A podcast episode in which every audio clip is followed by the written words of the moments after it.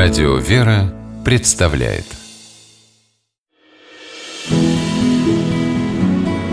Имена, имена милосердия. На шумную Макарьевскую ярмарку нижегородский купец, торговец солью Фёдор Блинов приехал с опозданием на неделю. Конкуренты радостно потирали руки. Уж теперь-то цены на соль пойдут с их подачи, а не с блиновской, как обыкновенно бывало прежде. А присмотревшись, удивились. Фёдор Андреевич соль на ярмарку и вовсе не привез. Вместо этого он пригнал к ярмарочной пристани несколько баржей под завязку, груженных мукой и зерном. Долго дивились купцы такому повороту событий, а вскоре узнали, оказывается, Фёдор Андреевич 7 дней провел в тюрьме. Решил сэкономить и не заплатил пошлину за провоз соли. Но дело не вышло. Баржи развернули, товар изъяли, а экономного купца оштрафовали и на неделю отправили в исправительный дом.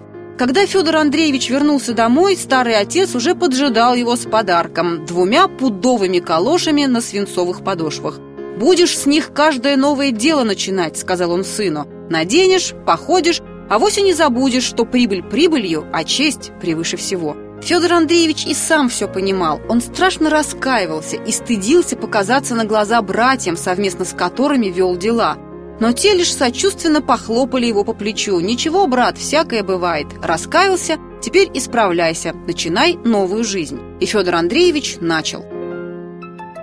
Он отказался от прибыльного, но очень уж беспокойного и полного соблазнов соляного бизнеса и на главную ярмарку Поволжья поехал с хлебным торгом. Но главное, он дал себе и Богу обещание впредь и всегда делиться нажитым с ближними, нищими, обделенными, голодными и убогими. Братья Аристарх и Николай с радостью поддержали Фёдора. Вернувшись с ярмарки с хорошими барышами, братья-купцы решили потратить их с пользой. 25 тысяч рублей из полученной прибыли они распределили между городскими училищами, гимназиями, богадельнями и приютами. Узнав, что городское реальное училище остро нуждается в дополнительном помещении, Блиновы купили для него большой добротный каменный дом. Вместе с известным нижегородским благотворителем купцом Бугровым братья Блиновы взялись за создание вдовьего дома, приюта для женщин, потерявших мужей в русско-турецкую войну 1877 года, а также для любых нуждавшихся в жилье и пропитании женщин с детьми. Блиновы вложили в строительство 75 тысяч рублей. Благодаря их средствам вдовий дом получил 65 дополнительных квартир и больницу с бесплатным медицинским обслуживанием. Благодаря Фёдору, Аристарху и Николаю Блиновым Нижний Новгород получил свою первую мостовую. Участвовали братья и в создании городского водопровода. Львиную долю стоимости проекта они оплатили из личных средств, но с условием: пользование водой из нового водопровода должно быть для всех сословий Нижнего Новгорода на вечные времена бесплатно. В 1872 году в Нижнем свирепствовала холера.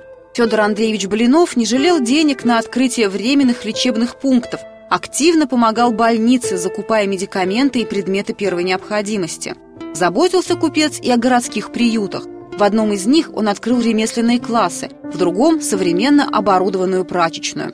Суровой зимой 1877 года он поддержал крестьян Семеновского уезда, обеспечив их продуктами и не дав умереть с голода.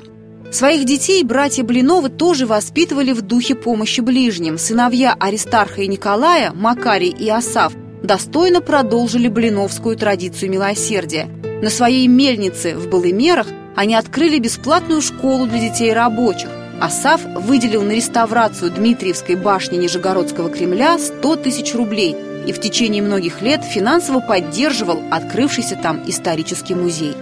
А подаренные дедом их дяде Фёдору Андреевичу пудовые галоши с тех пор хранились в семье как реликвия. Несколько поколений Блиновых нет-нет, да и примеряли их. Ногам тяжело, зато легко на совести. Имена, имена милосердия.